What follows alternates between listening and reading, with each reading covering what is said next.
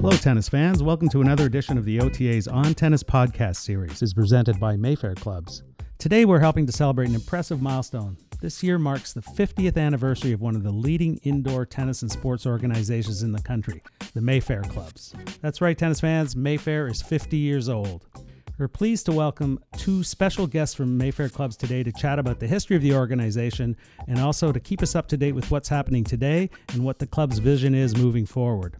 I'd like to welcome Mayfair Club President and CEO Melissa Regerai. Melissa has been with the Mayfair for the past 10 years, starting as a controller and then was promoted to president two years later.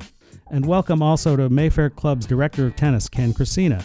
Ken has been with Mayfair since 2013 and is responsible for all tennis programs. He has a long history with the game, first as an elite junior and open player, followed by years in tennis coaching and management.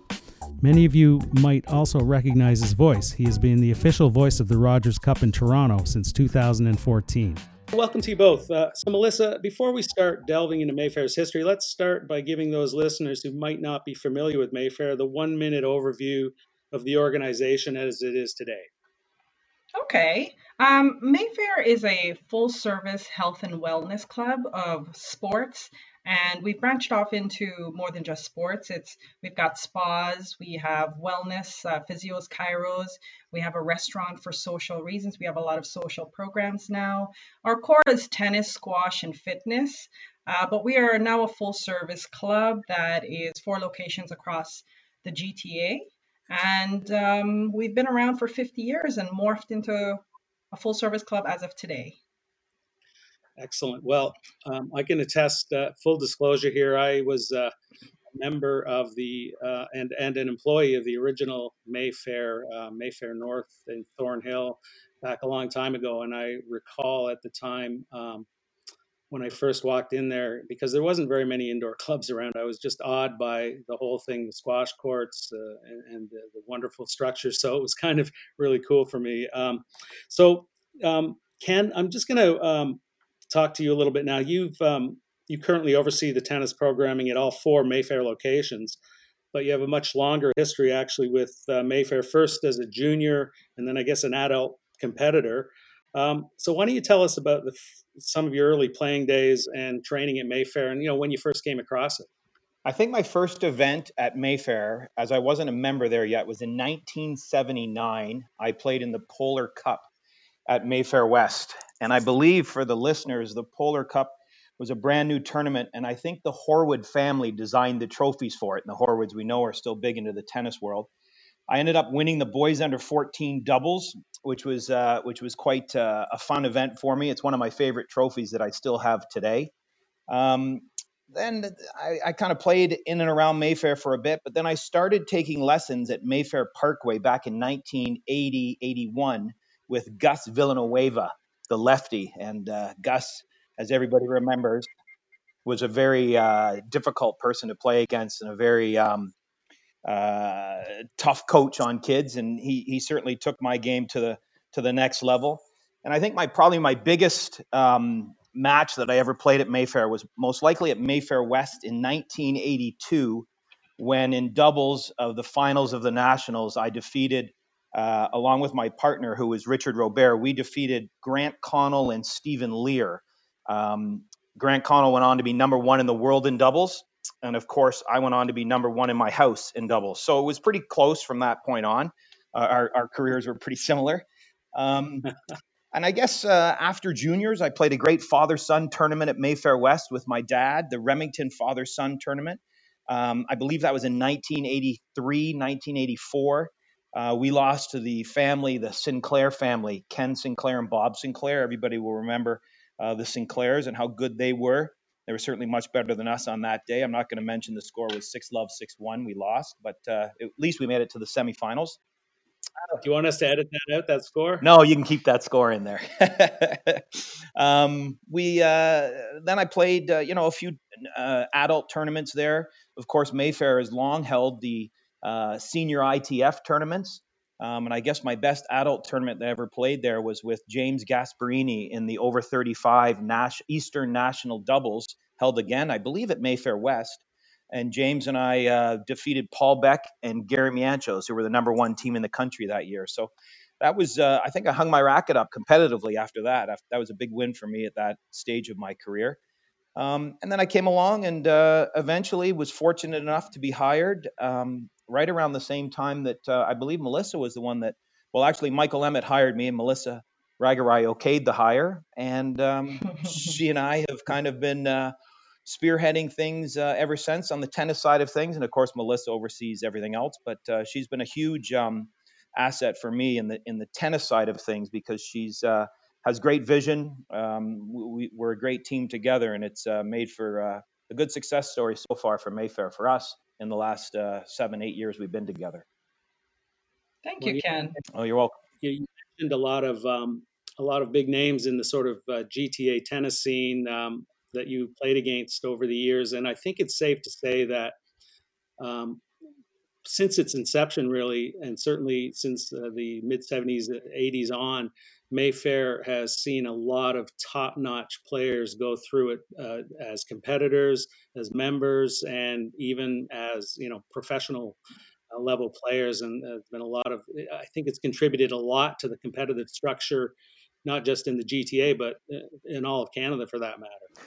Absolutely. Mayfair has been the home, right? With so many indoor tennis courts in the GTA and the availability of the management team both now with Melissa and I and prior to Melissa and I, and the owners, the board of directors are strong supporters of, of competitive tennis, both in the GTA, Ontario, and in Canada.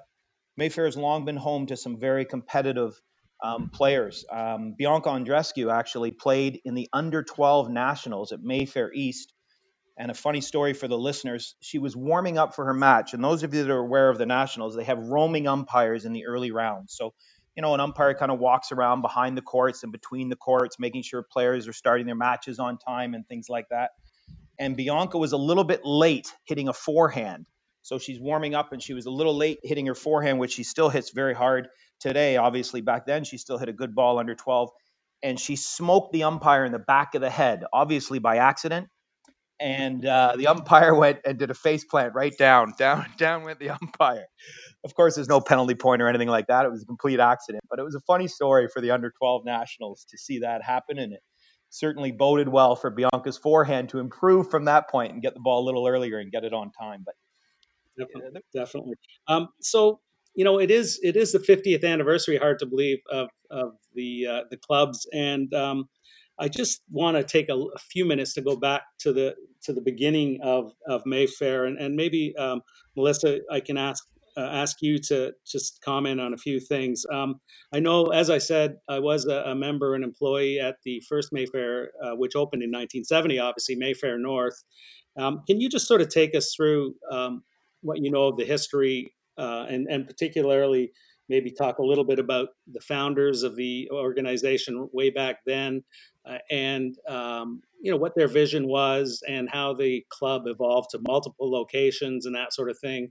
Um, maybe even talk about the outdoor facility that was there for a while because i think a lot of people as i said before have you know are very well aware of mayfair as a huge tennis entity but the history is so colorful and and so interesting and it really is a foundation for tennis in this part of the uh, province and in the country for that matter so I, I, just love the the listeners to sort of get a flavor of some of the some of the early days of the organization Sure, sure. Well, I've been a part of it for 10 years now, and uh, the management is the second generation at this point, and they're very proud of what their fathers did to build it to where it is today.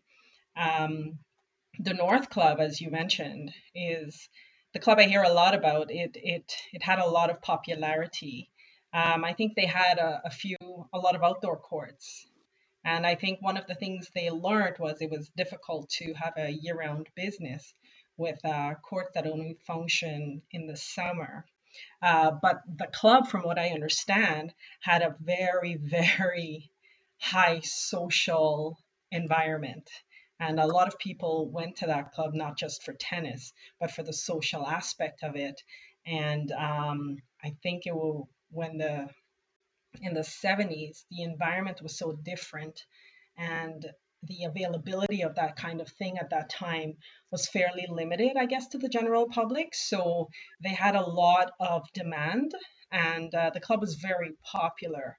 Uh, you can probably attest to this more than I can. Yeah. I can actually. Uh, if I could just jump in, you are absolutely right about the social aspect of the club. There was actually four indoor courts built uh, initially, and then they extended and built five more because there was such a demand for it. And and you're right, there wasn't a lot of indoor tennis anywhere around uh, the city at that time, so it was kind of a a unique uh, thing for many players who only played seasonally. And certainly, I actually worked part time at the bar and uh, bistro there, so I can attest to the fact that it was a social club as well. It wasn't all tennis; it was uh, a group of, you know, all sorts of like the ladies' teams would come and practice for a couple of hours and have lunch there, and then there'd be a bunch of retired gentlemen that would come in the afternoons, like three times a week. My dad actually was one of them, and they would play for a couple of hours, get all competitive, and then come and sit down and have a couple of beers and maybe a sandwich and talk about the uh, the old days with wooden rackets and white balls, and, and then go home and, and start all over a couple days later. So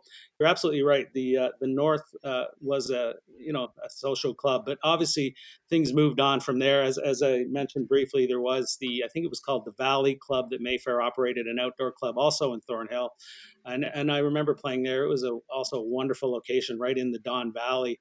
Um, but as you said, it was it was hard for a commercial club, I think, to sustain outdoor facilities when you know there was so many community clubs around that were charging like thirty dollars for the season. So, uh, yeah. anyways, you can take but, us through the next stage after that. Yeah, I, I, think Mayfair started with a fair bit of investors, but um, shortly after that, it came down to two main uh, individuals: the Subkoff family and the Zentil family. And uh, Harold and Joe uh, were the ones who spearheaded it to becoming a full service club. I think they were very good at observing what the demand of the community of their communities needed at the time and responding to it. And some of the decisions that they made were quite future thinking. Um, Mayfair was some of the first facilities to implement some of the things they did, which was risky at the time. And kudos to them, it was very visionary. Um, they converted tennis courts into gyms, right? Yeah. They built um, pools before it was something that people could foresee. People could foresee would be something that would be beneficial. Um, and then as, as the social aspect developed, we ended up with restaurants. Um, and you know luxury locker rooms and anything that complemented fitness like having physios and chiros and massage available. And it just we morphed to the needs of the community i think they very well. And mayfair has continued to do that during my time as well. And i think that is the secret of our success. Yeah i would i would attest to that. I mean i think the um, certainly squash uh, was added very shortly and i think it was even as early as the mid 70s that you know fitness uh, and fitness classes were were introduced and at, at that time i'll be honest like guys like me were playing tennis going what's this fitness thing all about? But then you know the 20 minute workout came on tv and all of a sudden the fitness craze took off and it hasn't looked back and i think Mayfair was one of the early adapters. And now you see, of course, and Ken, you can attest to this with some of the high performance players that are training in places like Mayfair West. Um, the cross training and the off court training is an integral part of anybody's uh, success as a player, whether they're rec or high performance. Absolutely. Yeah. Absolutely. For sure. The, the fitness is a huge component of the game now. I mean, when we were younger, when I when I would have played back in 1979 at Mayfair West in the Polar Cup, I would imagine, if if memory serves me correctly, that the tournament director would have had to pry me off the Pac-Man machine or a game of cards before taking me on the court. Whereas now, with the players today, and even even our members, even our our long-serving members, we've had members that have been at Mayfair uh, since the day we've opened. We've had members that have been at Mayfair for 40, 45, 47, 48 years they're taking use and making use of our of our fitness areas. They're making use of our pools. They're making use of of our um, multi-use uh, gym and our pickleball areas. They're using all that type of stuff. Whereas when I was younger, And my father didn't play. He played tennis, but he didn't do, do any fitness. He never would have ventured into a gym. But now players are doing that. And Mayfair, as Melissa said, has adapted to what our communities are asking for and looking for. And we're serving so many more people now because of that. And, and our members are happier because we have more to offer uh, than we did when I was a, ki- a kid. When I played first at Mayfair West in 1979 or 19, maybe 83, 84, there were 16 tennis courts there. Uh, there was nothing else really um, other than a, a, snack bar. And now uh, we have everything imaginable there. And Melissa spearheaded for the West. Uh, she might correct me on the date because I'm terrible with this, but I might say three years ago, we did an enormous um, gym renovation we added everything new, all new equipment, new lighting, new uh, HVAC, uh, new track, and um, we always argue about whose idea it was. So we'll we'll claim it was both of our idea. Both Melissa and I decided that it would be best to put big windows in to overlook the tennis court. So now while you're working out in the gym, you can watch the people play tennis. It's uh, it's pretty spectacular, that's for sure. I would attest to that. It is a it is a terrific uh, addition to that facility. Um, so we have we had the north. Uh, the the next one up, I guess, was the west, if I'm not mistaken. It was the second one built. Yes. Yeah, correct. And that and then that was followed soon by Parkway and later the east.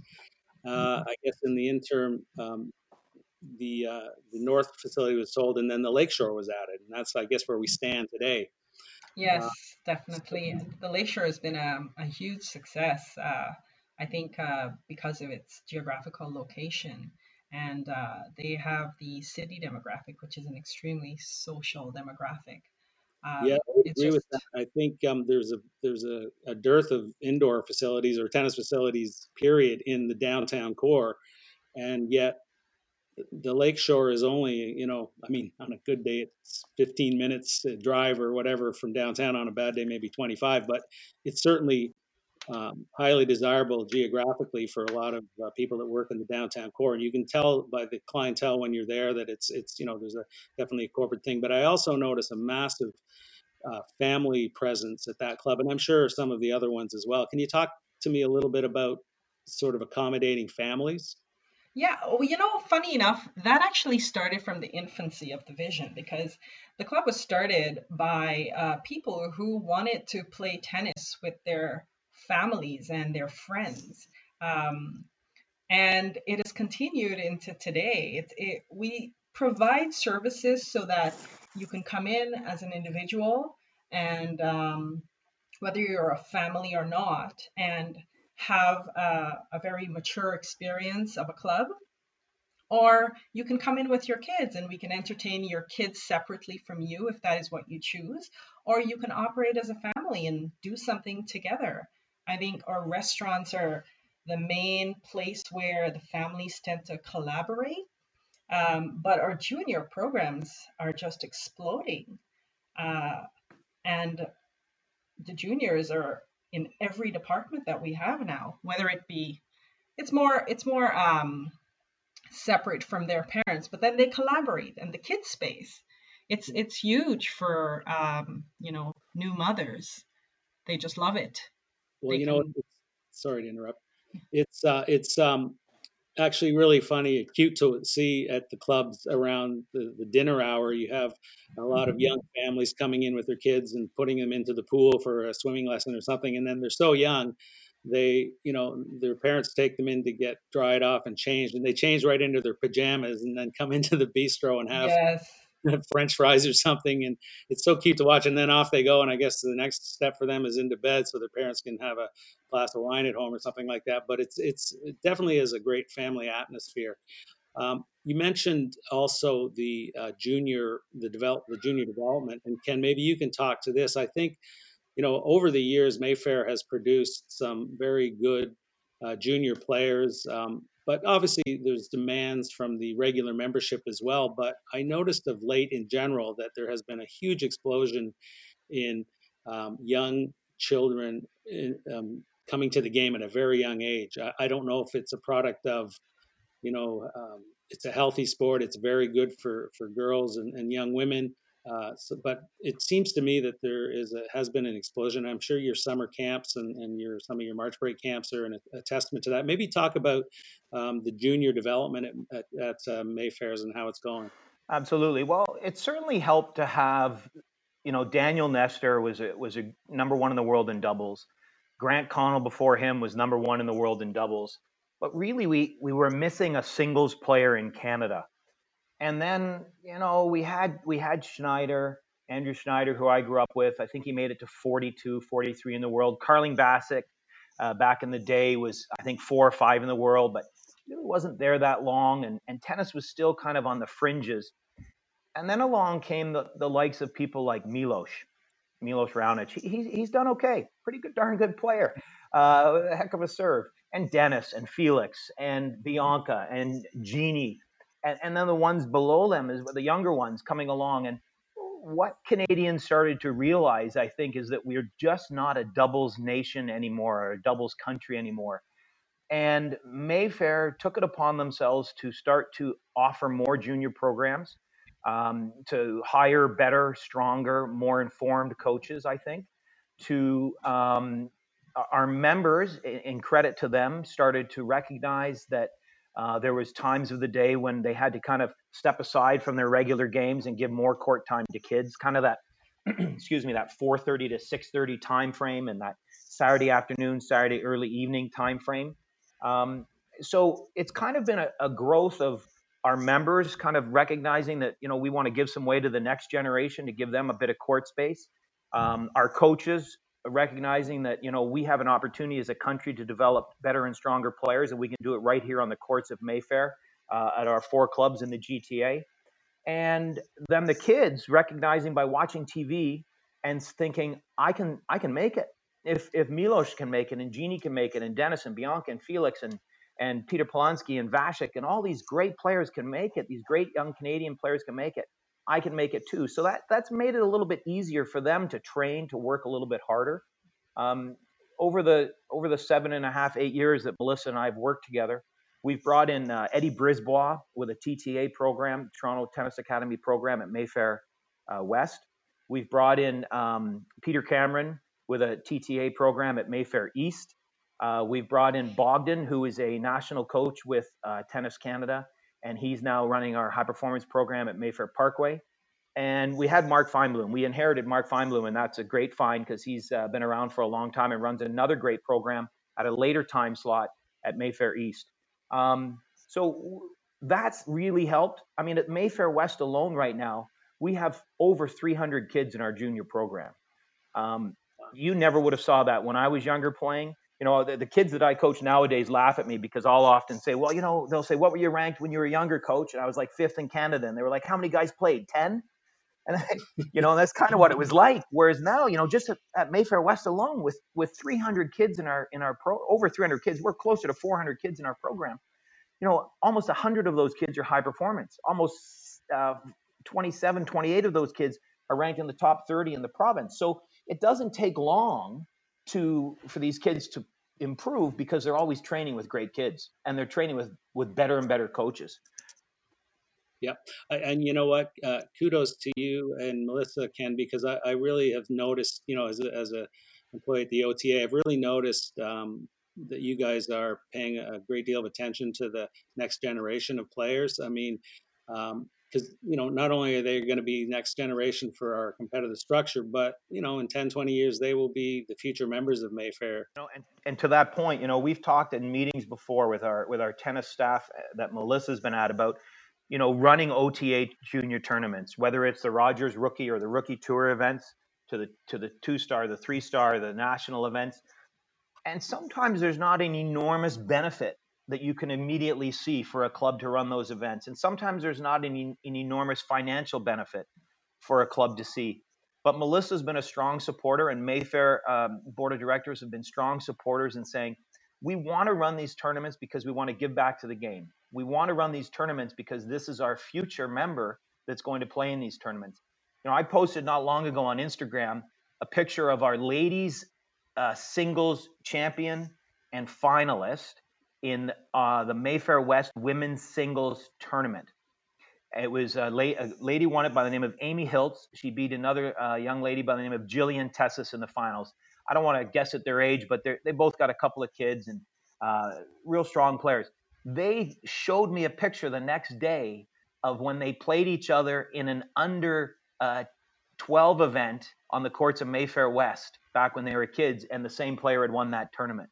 So that's what Mayfair is about. It's about giving kids an opportunity because we know that's the future growth of our of our uh, sport, both in the GTA and with, within this country, as, as some of our members obviously will move onwards to other locations. Right. Actually, another great high performance initiative that Mayfair started three years ago was the Mayfair Toronto Pro League. There are other leagues in the GTA, uh, Ken, but the MTPL really stands out. It pits the best players in the GTA against each other for cash and pride. Uh, tell us about how the league began and how it's showcasing top tennis talent, including some hotshot juniors. Oh, that's a great question, Peter. Actually, Sandra Barrett first saw something similar when she was on a trip down in South Carolina. She came back and she said, "You know, they run this pro league and fans come out and watch and they they bring their lawn chairs and they bring a little cooler for some beverages and they watch the best players in the area of South Carolina uh, play. I think it was down near Hilton Head. And every once in a while, they bring out some top flight uh, kind of pro players from from the ATP Tour and uh, we're thinking maybe we should run one like that up here. So I said, well, let's give it a try. So we kind of looked into it. We we sent out some feelers and talked to some pros, and uh, we decided we would uh, would run it. And the Mayfair Toronto Pro League was born. And you're right, it was three years ago. We're coming up on our fourth year, and the members of our club and the members of the tennis community in the GTA and surrounding areas have loved it. The level of play has been spectacular. So uh, it, has been great. It's been great for Mayfair. It's been great for tennis, and of course, it's been great for the pros. Is they're making money now to play matches. Yeah, and you know, um, I've been out to a few of the uh, matches myself, and, and actually was lucky enough to see them down in, in with Sandra's group in, in Hilton Head, and uh, I can personally attest to the the the real buzz and the real level of play. Uh, it's really exciting evening, and Mayfair's gone all out. They've you know cordoned off one of the courts to have uh, seating and, and beverages and, and meals and that sort of thing. So it's really a sort of a fan experience, uh, which I I think sort of separates it from some of the other leagues. Um, not to mention the fact that you know it's the best against the best in the entire city. Um, and it looks like a lot of the Mayfair members are really embracing it and coming out themselves and supporting it. Um, and actually, I guess you can talk a little bit. There's been a couple of special guests that have actually showed up and, and watched some of the matches over the last couple of years. Yes, we've actually had, I think, our number, our top grossing um, fans, let's say, we had over over 250 fans out uh, for one of the uh, matches one time. But some of our special fans, yes, uh, we've had uh, Milos Raonic has been out to watch. I believe he's come out twice and uh, Denis Shapovalov has been out a couple of times. Of course, these young players grew up playing against the people that are in our Mayfair Toronto Pro League. So both Milos and Denis came out and watched some of their buddies playing. Um, I think for Denis, it was his hitting partner, Jan Alfrez, if I'm pronouncing his name correctly. As the announcer of the Mayfair Toronto Pro League, I've butchered a few names over over the course of the three years, which is uh, you know, about what I do at the Rogers Cup every once in a while. You try your best, but uh, some of the names are tricky. But yeah, Milos came out and sat down and uh, watched for about an hour and a half, two hours one night. Denis stayed for for the whole the whole show one night. He was there for about five hours. Um, you know, it features the top juniors in the country, the top juniors in the GTA, and it features you know some returning NCAA players, some some uh, uh CIA players from college tennis here in Canada and then your local tennis pros. Some guys from Mayfair Lakeshore play. James Salmon plays. Michael Emmett plays. Um, some pros from around the city. Um, and it's just, it, it, really is a fun night. Uh, and you're right, we set up a little kind of bar, restaurant area on the one court, and the fans kind of hang out. And for me, it's great because I get to see a lot of people from around the GTA that have been around tennis for a long time not members of Mayfair, but they come out and watch some great action. So it's been a lot of fun, and we hope, we certainly hope that we're able to get our fourth year off the ground, depending on what goes on with the current state of things with social distancing and physical distancing. But we're we're hopeful that the Mayfair Toronto Pro League will be alive and well and strong again this September uh, or October with a, probably an October start date. Well, you know, as I said, Ken, um, it was very inspiring to see these players give it their best, and and I think it's a great initiative. Uh, Melissa, maybe you can comment on this. I know that you know right from the beginning, Mayfair um, has always had a culture of supporting tennis in Canada, and um, I think you have a, a, scholarship program because I mean, a, a tennis isn't affordable for everybody, but I think Mayfair stepped up and developed a scholarship program. Can you talk a little bit about that? Sure. Um, you know, it's something actually that Ken and I, uh, were, well, it's more Ken actually that uh, talked about it. Um, we see so many kids through the program that has such potential, and we understand how difficult it is financially. Um, it's not it's not an, something that an average person can afford, um, and we know the type of assistance that they need. So, I mean, we do at times um, provide other things through Mayfair that's not really known to the general public when we see somebody who has that much potential and really needs the opportunity. But the scholarship program we established because we saw an opportunity to start a program and um, we just used it uh, as a way to give back. Uh, we didn't have to, but but it's something that we decided we could do, so we we we wanted to. And you know, kudos to Tennis Canada. They've done a great job at uh, building the sport. And we recognize that it, it is hugely important to clubs like us as well. So we're, we're trying to assist as much as we can as wherever we can. Right. Well, um, it's a it's a time of segues because that was going to be my next question and, or next uh, thing to throw out there. Um, you've had a fairly long association as a sponsor and, and otherwise with um, Tennis Canada and the Rogers Cup. Uh, not the least of which to mention is Ken being the official voice of the Rogers Cup here in Toronto. Um, can you, uh, Ken, maybe I'll throw this over to you. Can you talk a little bit about your relationship with the Rogers Cup? Not yours, I mean, yours personally, but also Mayfair's. And, you know, I know, for example, that it's a practice facility for the players. There's a lot of things that people may not know about behind the scenes that go on between Mayfair and Rogers Cup. Absolutely. Well, I will start by telling you that in 2009, Mayfair Clubs was awarded the Outstanding Loyalty Award to the Canadian Open, which we all know is the Rogers Cup, and significant contribution to tennis development over the past 25 years from Tennis Canada. So in 2010, Mayfair Clubs was presented with the Special Recognition Award from Tennis Canada to honor Mayfair's efforts and their dedication to the sport of tennis in Canada. So that was a great award for Mayfair Clubs, a great award for our board of directors. Um, I can tell you that you know we we are heavily involved in supporting the Rogers Cup. Uh, firstly, we're a sponsor. Uh, we have a booth that's that's at the Rogers Cup on a yearly basis. A little bit to to kind of show our brand and, and keep the Mayfair name out there. But in our in my discussions with Melissa about this over the last seven eight years, it's really just to give back. It's really just to support uh, the the largest tournament that's in Canada, 1,000 uh, level event that's in Canada, and and to show you know the world that um, you know we're a strong supporter of the development of our of tennis in our country at every level. Um, you know what we do, we do. We offer um, practice courts for them. A lot of the players, especially when the women are in town, they'll come and practice at Mayfair West, whether it's raining or not. Usually, when the men are in town, they'll only come when it's raining. But last year, uh, when the women were in town, Angie Kerber came to Mayfair West six days in a row, and the weather was nice outside on five of those six days and she practiced on the court. She was great. She would do pictures. She would do things like that. She then went to the showers, um, had a shower. She came and had lunch. Then she visited our, our gym overlooking court number one. And then uh, she would go out and practice again in the afternoon if it was a day off.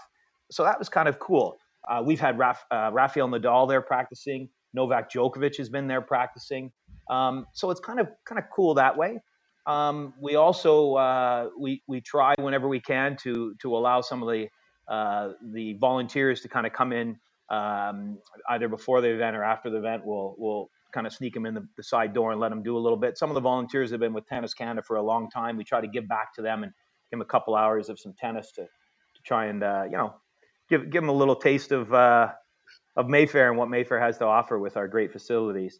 Um, but it, it, has been a great partnership for for Mayfair, and I believe uh, a great partnership for Tennis Canada. So it's been nice to be able to support one another as we've gone through. I mean, most of the listeners will remember back in the day when uh, the the Rogers Cup or Canadian Open back then was at the old site. Um, holy smokes, has it ever come a long way from there? And uh, hopefully, uh, with what's going on in the world right now, uh, we'll be able to battle through it, and uh, we'll see uh, tennis return for the ATP and the WTA in the not so distant future into Toronto. Well, that's that's the hope of all of us for sure. Um, so actually, um, another segue. Um, today's times. I mean, this is obviously in the midst of a pandemic, COVID 19, um, tennis is not tennis as usual at the grassroots level at all. And of course, it's affected your club as well as just, well, every other club in, in the country, uh, around the world for that matter. Um, obviously, it's tough for you right now uh, to be closed, but talk a little bit about. I think you guys are in a in a a better position than a lot of organizations in the tennis industry because I think you've planned very well and have, have built a, a, very strong business. What um, what are your so well? First of all, it's it's the 50th anniversary, and unfortunately, this has rained on the parade a little bit. But you know, the year is far from over. So, just wondering what you maybe had planned for the 50th, and what you might morph that into, and also just um, you know your thoughts about when uh, when it's time to reopen and, and how you're going to position yourself at that time? Well, I mean, it has derailed our, our plans for the 50th a little bit, and we're, we're talking about maybe um, celebrating at a later date when we can, because, you know, our 50th year is not exactly a calendar year. So next year we might still go ahead and do some of the activities we had planned for our members. Uh, the initiative was for our members to enjoy uh, programs we established linked to the 50th. And um, we were going to have parties. Um, but we might just push it to next year.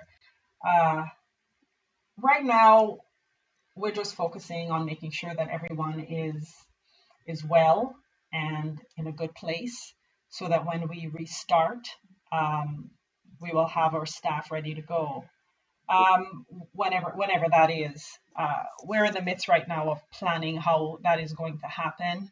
Uh, we're keeping an eye on how um, Europe is doing it and other countries that are starting up before us, and see what type of um, restrictions or common sense will be needed uh, for when we reopen. Uh, it's very unpredictable right now what membership and billing would potentially be like.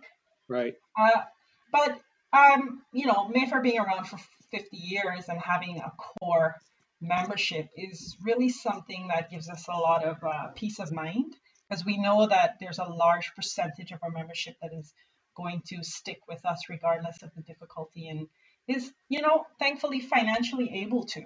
Right. Um, so we're really lucky in that regard that maybe some other clubs don't have. Yeah, no, for sure. Um, I look forward to that opening day. I think you're going to have, uh, well, if we're allowed lineups, you're going to have quite a few eager fitness players, squash players, swimmers, and of course tennis players, uh, chomping at the bit to get back in uh, into that facility uh, to, to hone their game again and restart. And Ken, you might be doing a lot of lessons. Yeah, we've we've looked. Um, Melissa's been great. We've been meeting uh, once a day, uh, every weekday for about two hours or so uh, with, on the, on, with the, our, on the Zoom thing. yeah, on Zoom with our with our management team. Um, so it's been great. We've looked at uh, what we can do for tennis, and of course, we've got a lot of options. But we're also waiting to see if if the government comes out with guidelines or recommendations or mandates or rules or whatever the what might happen, but we'll we'll be ready. Um, I'd almost say at the drop of a hat to uh, to go with it with whatever they put forward. And if they don't put forward anything, we're going to have our own kind of set of guidelines in place. You know, you've, you've a lot of listeners have been watching Twitter and looking at you know two cans of tennis balls on a tennis court, so that you have the balls that you touch and I have balls that I touch. Of course, I'll make sure mine are like road hockey balls, so my serve's going way quicker. Um, you know, those types of things. Removing benches, you know, uh, removing tubes or making sure the tubes are cleaned all the time if you're picking them up. Two people maximum per court. We're looking at different options depending on where we're at when we're finally allowed to open the doors again. But you're right, members will be, uh, you know, di- dying to get back through the door. I remember reading an article not long ago that when they opened Mayfair North, they had a wait list to get in on day number one. Yeah. So we're anticipating that when we're allowed to open our doors again, that people will, will be clamoring to get back through them to uh, to do the things that they love and the things that they're missing the most right now. Definitely, and you know, I, I must uh, commend you also on um, your marketing team. Um, we've actually been running links weekly to your virtual tennis uh, tips and lessons and fitness tips and lessons, and I, I, think that's been a great way to mobilize your membership. And and you know, you've also thrown it out there to anybody who happens to be uh, you know a tennis fan or a sports fan or what have you. So I think that's a nice way to keep the engagement going in these difficult times. Yeah, it's it's definitely I think important for us to function as a community right now. It's not just about our membership or sales or what's financially beneficial. It's about it's about banding together as a community and and doing the best we can. Yeah, I mean, there's no doubt, and Ken, you'll attest to this as well. You're never more than one or two generations removed from a from a tennis player. Like it's a small community. Um, everybody knows each other, and and you know, although there's you know clubs are in competition with each other and as our players there's a real sense of community i think because it is a fairly small sport compared to hockey and some of the others but i think uh, looking out for each other is better for the sport in the long run totally oh, I, I agree with that for sure 100% and, and when we had our first uh, discussion about doing online uh, fitness classes and some online tennis demonstrations and things like that um, I can't remember who posed the question, but Melissa right away said, no, we don't want to have it for, for our members only. We'd like to open it up and, and support our community in these trying times. You know, it's, it's funny when you say community because I was out at Metro yesterday um, in the af- early afternoon. I had to go and uh, drop some groceries off for my mother, who's a little bit older and has a few conditions. So we haven't really let her out of the house. And I was at Metro with um, my significant other, Nancy, and I turned around and I was like, I think that's Bianca's dad hey, yeah, that's Bianca's dad. And I've met him two or three times at Mayfair. He's been there for some commercials and some things that Bianca has done, and and of course the Rogers Cup on the final Sunday when she when she won, and she had told me she was going to win it. Uh, it was pretty humorous, but so he was there and he kind of rounded the corner and I saw him. I was like, hey, how you doing? And he looked at me and he had no clue who I was, and I was like, just so disheartened. And then I realized I had my mask on, I had a hat on, and I had sunglasses on so I, you know, I started just disrobing everything off my face, and he was like, "Oh, hi!" I go, "It's Ken from Mayfair." He goes, "Yes, yes, I know you now." so, uh, you know, the, everywhere you go, you see tennis players, and everywhere you go, you see people you know from this sport. Whether it's, you know, you met them at Mayfair in a tournament, or you met them at Mayfair swimming in the pool, or you met them at, you know, walking the dog, or at Metro like I was yesterday. Everywhere you go, you run into tennis people and lovers of the game, and we know that by by being strong supporters of the game, we're going to help tennis grow for generations to come for sure. Um, so, on that note, actually, um, we've talked about the past, about the present. Um, Melissa, maybe you can sort of give me a short synopsis of how you see Mayfair progressing in the next, you know, three, five, ten years. Um, is uh, is it going to be more of the same? Or is there any expansion plans, or you add well, features, or well, what? As I said before, you know, what Mayfair has done a great job at, which we've continued to do, is pay attention to what the community wants and what the generational change in the generational needs are. And we have noticed that the generation coming forward are a little bit more focused on experiences, life experiences, um, more than um, what what I, what I want to say is like the grade of the tile in the locker room. Their focus is on experiences. That is why we've started ramping up our social aspect or or um, programs that we could do that's not necessarily on the property but linked to um, us organizing it. So I think that is somewhere that the our services will move towards. And I, I, from what I understand, it, it used to be like that at one point, a little bit. Mm-hmm. And, and as you know, things go in a, a, bit of a circle. There's only so much new there is. You just, it goes in a bit of a circle. Um, but I think that's that's where what we're looking at for the next 10 years or so. I mean, obviously, our core will remain, and we will always provide a great on site service, and we'll always have good facilities. Um, but I think that is what I notice the newer generation wants. Right. Well, I think having um, your core um, offerings there, I mean, if it ain't broke, don't fix it. Uh, yes. The popularity. I mean, just how many members are there? Uh, well, I mean, there's the general membership, but do you have a sense of how many tennis members there are amongst the four clubs? Uh, tennis members, I couldn't say exactly, but we have approximately 11,000 members, approximately um, 8,000 adults. Right. Wow. Um, yeah. The, the, the junior, the junior, sorry? That makes you a big club. yes, yes, we're, we're doing pretty good.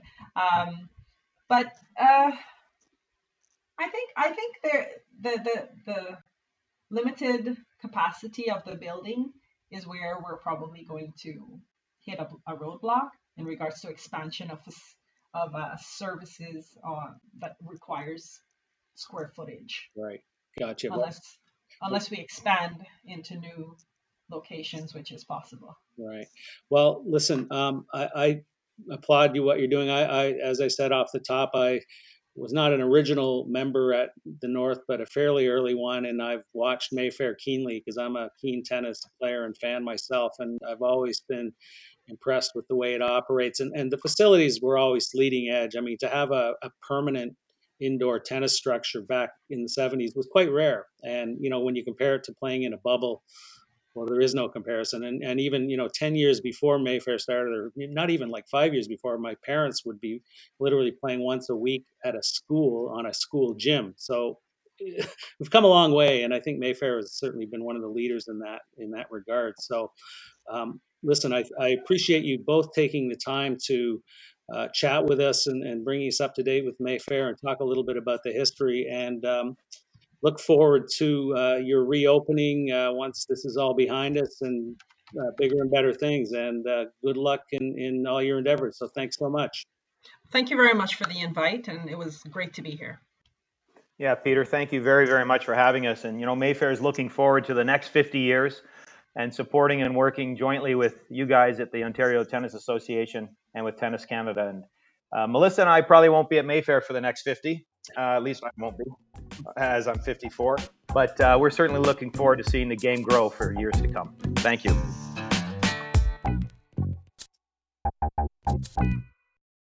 The On Tennis podcast is presented by Mayfair Clubs. With four locations across Toronto, Mayfair Clubs offer first class facilities and integrated training programs for fitness, tennis, and squash. Mayfair Clubs celebrates 50 years in the business this year. For more information, please visit mayfairclubs.com.